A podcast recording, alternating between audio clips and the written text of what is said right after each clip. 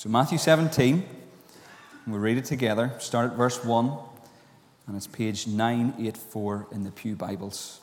And as we read, we of course remember that this is God's word to us. After six days, Jesus took with him Peter, James, and John, the brother of James, and led them up a high mountain by themselves. There he was transfigured before them. His face shone like the sun, and his clothes became as white as the light. Just then there appeared before them Moses and Elijah talking with Jesus. Peter said to Jesus, Lord, it is good for us to be here. If you wish, I will put up three shelters one for you, one for Moses, and one for Elijah. While he was still speaking, a bright cloud enveloped them, and a voice from the cloud said, This is my Son, whom I love. With him I am well pleased. Listen to him. When the disciples heard this, they fell face down to the ground, terrified. But Jesus came and touched them. Get up, he said. Don't be afraid. When they looked up, they saw no one except Jesus. As they were coming down the mountain, Jesus instructed them Don't tell anyone what you have seen until the Son of Man has been raised from the dead. The disciples asked him, when, Why then do the teachers of the law say that Elijah must come first? Jesus replied, To be sure, Elijah comes and will restore all things. But I tell you, Elijah has already come, and they did not recognize him, but have done to him everything they wished. In the same way, the Son of Man is going to suffer at their hands. Then the disciples understood that he was talking to them about John the Baptist. Amen.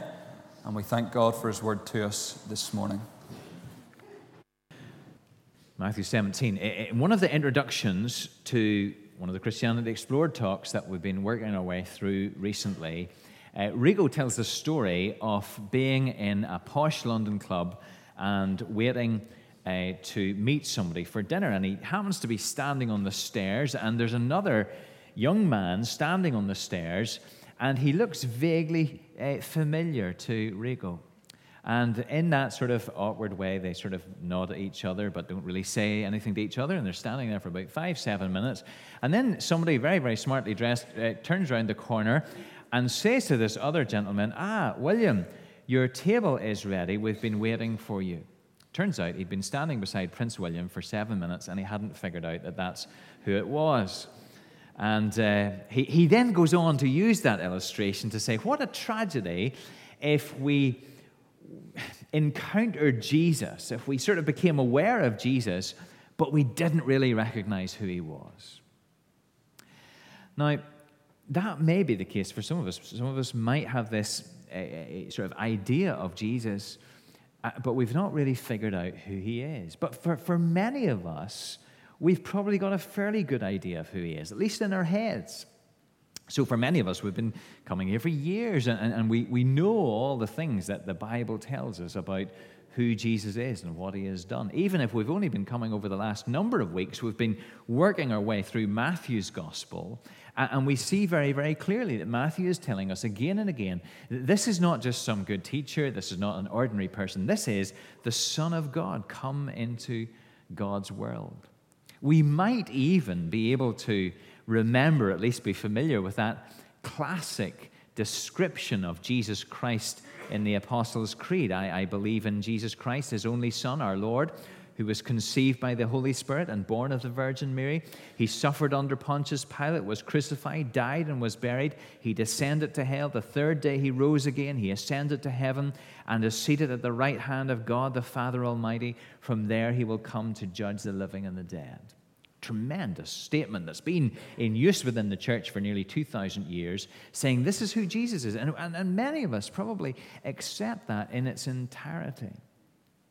But perhaps the truth is that for some of us, the reality of the person of Jesus, this Jesus, has not impacted us as it should, hasn't shaped our behavior as it should, his majesty and His glory has not gripped us and changed us as it should. That can show itself in all sorts of ways. For example, It might mean that we are mediocre in our commitment. If, if we're honest, we blow a little bit hot and cold when it comes to living for Jesus. It might mean that we are fearful in our lives. So if things don't go the way that we expect them to, if difficulty comes into our lives, we find ourselves to be easily rattled, and our sense that God has got us, that He has a hold of us, is a little bit tenuous. It might mean that we are timid when it comes to witness, whenever those opportunities arise to, to speak about faith, about Jesus Christ, we might find ourselves keeping our heads down. All of those things, and many others, could be indicators of the fact that the majesty and glory of the person of Jesus hasn't really gripped us as it should. We know who Jesus is in reality, but when it comes to this question, who is Jesus to you? Then it's something less than who Jesus is in reality. Well, how important it is that we grasp his majesty and his glory. And this passage in front of us this morning will really help us to do that. It tells of a time when three of the disciples went with Jesus to a mountaintop, and there they see his glory. Peter tells us later in one of his letters, 2 Peter chapter 1, he says, We did not follow cleverly invented stories when we told you about the power and coming of our Lord Jesus Christ, but we were eyewitnesses of, of his majesty. Eyewitnesses of his majesty. For he received honor and glory from God the Father when the voice came to him from the majestic glory, saying, This is my Son, whom I love. With him I am well pleased. They were eyewitnesses of his majesty, Peter says. So we want to put ourselves this morning for a few minutes, as much as we can, in their shoes and, and see through their eyes, through this story, who Jesus is, and then two implications of that for us. So, who is this Jesus? Well, P- Peter uh, uh, uh, has already said, of course, that you're the Christ, the Son of the living God. And this serves in a way to, to underline all of this in the way that this story is told to us. There's a lot of sort of clues that speak of the fact that these disciples are seeing God's Son. First of all, the mountain. We, we, we, don't know which mountain this takes place on. It's a high mountain. Some of the, the mountains in the north of the country are very high. Mount Hermon is about 9,000 feet, three times more the, the, the height of Donard. Location doesn't really matter. The point is that, that often in Old Testament history, God met his people on a mountain. Mount Sinai, for example, where the law is given. Elijah on Mount Carmel.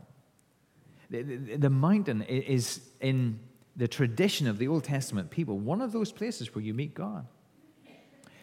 The cloud, one of the ways in which God appeared to his people in the past was in a cloud. Remember the people of Israel being led through the wilderness, a pillar of fire by, by night, pillar of cloud by day. When Moses goes up to get the Ten Commandments on Sinai, the mountain is shrouded in cloud, we're told.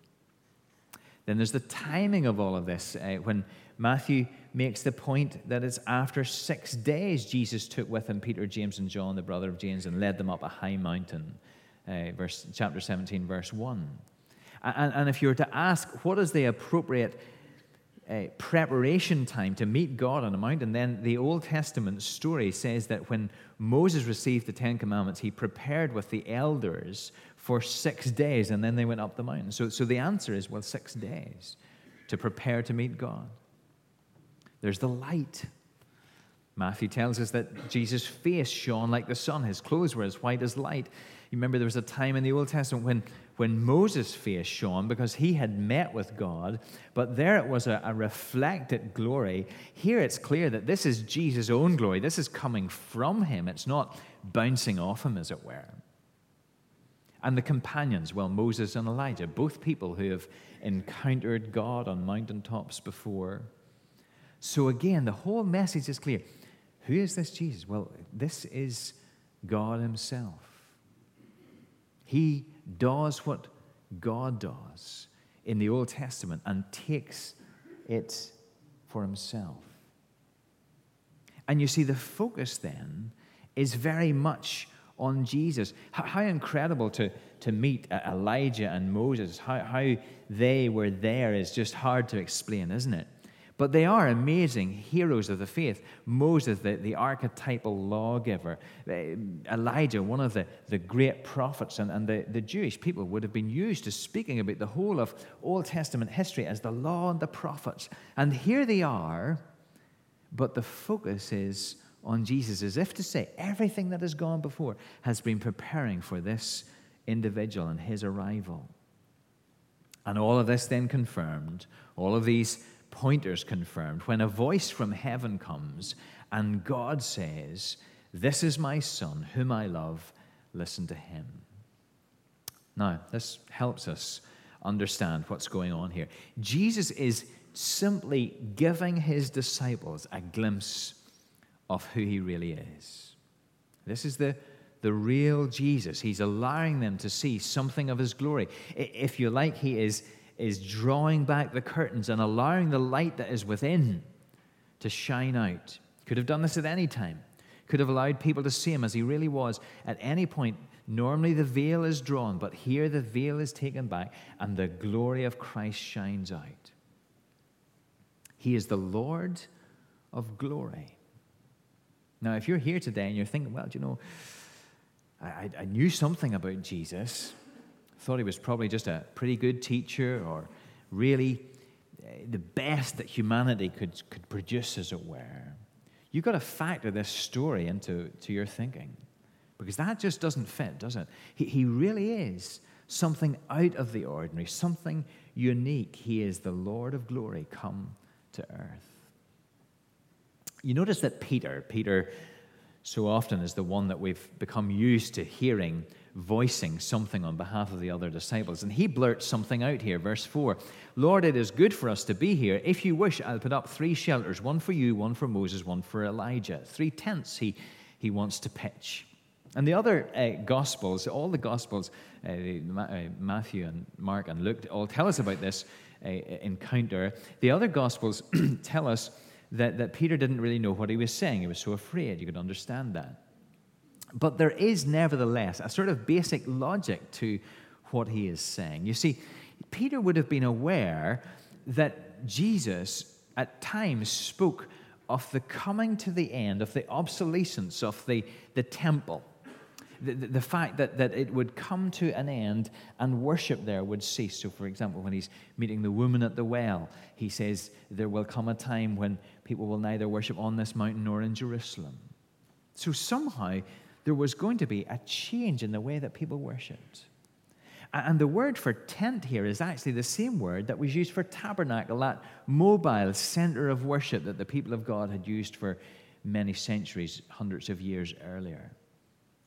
And so Peter may be saying, Lord, is this it? Are we going to set up some new worship center? You're, you're so incredible. Moses and Elijah are here too. This is where people should come to meet with God. There's a certain logic to, to what he's saying. But of course, he hasn't got it all right at all. And Jesus still has work to do.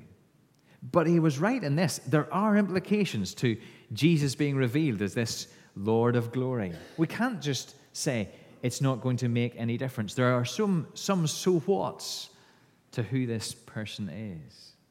Well, there are two things that Matthew highlights for us two implications that he draws our attention to. First of all, Jesus must be listened to. If this is who he is, he must be listened to. Cloud comes down on the mountain, maybe just looks as if it uh, surrounds Jesus and Moses and Elijah, and perhaps uh, the other disciples are sort of outside of it. And they hear the voice of God saying, that Jesus is his son and they should listen to him. It's really obvious, isn't it? If Jesus is who he says he is and who the Bible says he is, then we must listen to him. Now, if he's not, then there's no reason to listen to him. His teachings have no weight, they are no eh, more important than some wise words of Confucius or someone like that. But if he is indeed the Son of God and the Lord of glory, then every word is to be treasured and obeyed. What he says is not just to be considered or measured up alongside other advice. We don't stand over his words in judgment, though many do, but he is to be listened to above all else. His words are life and freedom. They come from this person of imaginable, unimaginable glory. And the question then, of course, is well, are we really listening to him? Some of you have sat here for some time and you've heard the appeals that Jesus makes for you to come to him. Are you listening? Come to me, all you are weary and burdened, and I will give you rest. Those are words of Jesus. Are you listening? Whoever drinks the water I give them will never thirst. Are you listening? I am the gate. Whoever enters through me will be saved, Jesus says. Are you listening? You see, Jesus invites us to himself. Are we hearing him? But of course, as believers, we, we need to continue to listen to the Lord, don't we? When we come together to, to turn to his word on a Sunday, how, how do we come? Do we come with that sort of critical spirit that says, I'm going to sit above this in judgment and see if there's something here that, that I want to incorporate into my life? Or do we come expectant and hungry with the attitude, Lord, whatever you say, whatever your word says, that's good enough for me. That's the way I want to go. You see, really, if, if you're going to know God's richest blessings in your life, you really need to settle that within your heart. Not, let's see what he says, but I will do what he says because I'm listening to him. Going to mean opening his word at home too, isn't it? When God said, This is my son whom I love, listen to him, do you think he just meant listen to him occasionally? Once a week, perhaps? As we have opportunity, shouldn't His Word be a, a constant feature in our lives, the background message in all that we do? We should be constantly allowing Him to address us, shouldn't we? we? We hear so many voices. We were saying that to the boys and girls.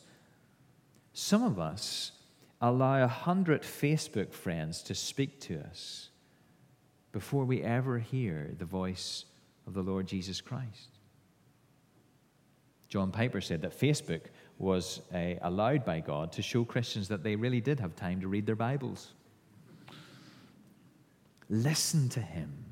If this is who he is, listen to him.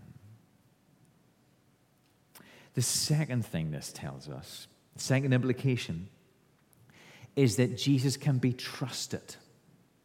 He can be trusted. Look at this beautiful little bit. This is the only one of these accounts that tells us this. Verse 6 When the disciples heard this, they fell face down to the ground, terrified. But Jesus came and touched them.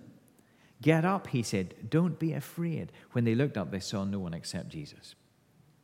Beautiful little detail. They hear the voice of God. They know all those Old Testament warnings that anybody who sees God will die. You can't be in God's presence without massive preparation and steps being taken to, to save your life. And they naturally hid their faces, they fell to the ground, and, and yet Jesus comes and touches them and says to them, Don't be afraid. This is really wonderful. What is your hope as you step into the presence of God? You will one day. Every one of us will. We will leave this life and we will face our Creator. Perhaps the most important point in all of eternity when we stand before the God to whom we are accountable. What will your hope be then? What will allow you to lift your head in His presence? Well, this tells us, doesn't it? Jesus allows us to lift our head in his presence. He is the one that we need. We couldn't face God without the Lord Jesus Christ, but with him, we can hear those words do not be afraid. So we can trust the Lord Jesus as the one who will lead us into the presence of the Father. And you see, if we can trust him with that, that most important of moments, we can trust him with everything else. Remember those things that we said at the beginning that were sometimes symptoms of, of maybe not grasping just how great Jesus is? So, a, a mediocre commitment. What do we have to fear from siding with the one who is the glorious Lord? He can take the full weight of your allegiance. In fact, he, he, he must and we must trust him entirely because to trust him, to trust anything else other than him, is to put that thing in only the place that he deserves. A fearful heart? Well, look at this Jesus. When we grasp who he is, we must know that we need not fear. That situation that you're going to go into this week that would make you anxious, that worry you have for the future, look at the Jesus to whom we belong. He is the glorious one who is able to say to us in every circumstance, Do not be afraid. That fear of witness. What is it that we're afraid of? Having people find out the truth that we're weird? But the Lord Jesus is the glorious one. Why should we ever be afraid of being known as one of his people? Don't you want to say to people, Come and meet him? He's, he's glorious. He is the one who is able and with authority over all things to say into your life, Do not be afraid. You can trust me. That's what he's saying. There's a sort of additional guarantee here, isn't there? You, you know that you get something, some piece of equipment, some tool, for example, and you know that it's really robust and it's going to do the job, and, and, and you just, you know that it's, it's not going to let you down. But you find as you open the box that there's an additional guarantee and a lifetime guarantee. And you think, well, I not need that, but it's nice to know that I have it. Well, it's a little bit like that here. There's a guarantee, an additional guarantee of Jesus' trustworthiness. Where Jesus speaks about suffering and, and dying and rising again in uh, verse, uh, th- uh, where is it now? Let's see. Uh, in verse uh, 9. Yeah, as they were coming down the mountain, Jesus instructed them Don't tell anyone what you've seen until the Son of Man has been raised from the dead. Son of Man's going to suffer in their hands in verse 12. Now, you see, when, when you see who Jesus is in all of his, his glory, it's a strange thing to say, isn't it? Why would someone like this suffer and die? And the reason is because he has to win his people, he's got to die for you and me. And you see, this is ultimately how Jesus is able to say to us, Do not fear in the presence of God, because he's the one who would bear our sin. It's not that he, he comes into the, the presence of God and, and we are, are, are brought into the presence of God and he says, Father, I know that they're a mess, but can you overlook it? That's not your hope. He comes into the presence of the Father with us and says, Father, I've paid their debt in absolute entirety. And so they can be in your presence with freedom and confidence. You see, it's an additional guarantee that, that Jesus speaks to here. So, this is who this Jesus is. He is the Lord of glory, the glorious one, the one from whom light pours forth, the one who is the, the light of the world, the one who is the eternal Son of the Father. He's not someone that we can easily ignore. He is someone that we must listen to. And he is someone that we can trust. Absolutely. Are you listening? Are you trusting? Let's pray together.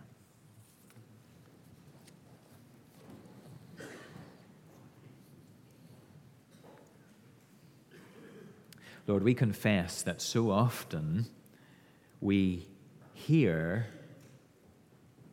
who you are and we sort of know it in our heads, but it doesn't work its way into our hearts and our lives. So we pray that who you are in reality might be who you are to us. The glorious one, the one who stood on a mountaintop and shone brighter than the sun. Lord, help us to listen to you and help us to trust you. Thank you that we can. And we pray in Jesus' name.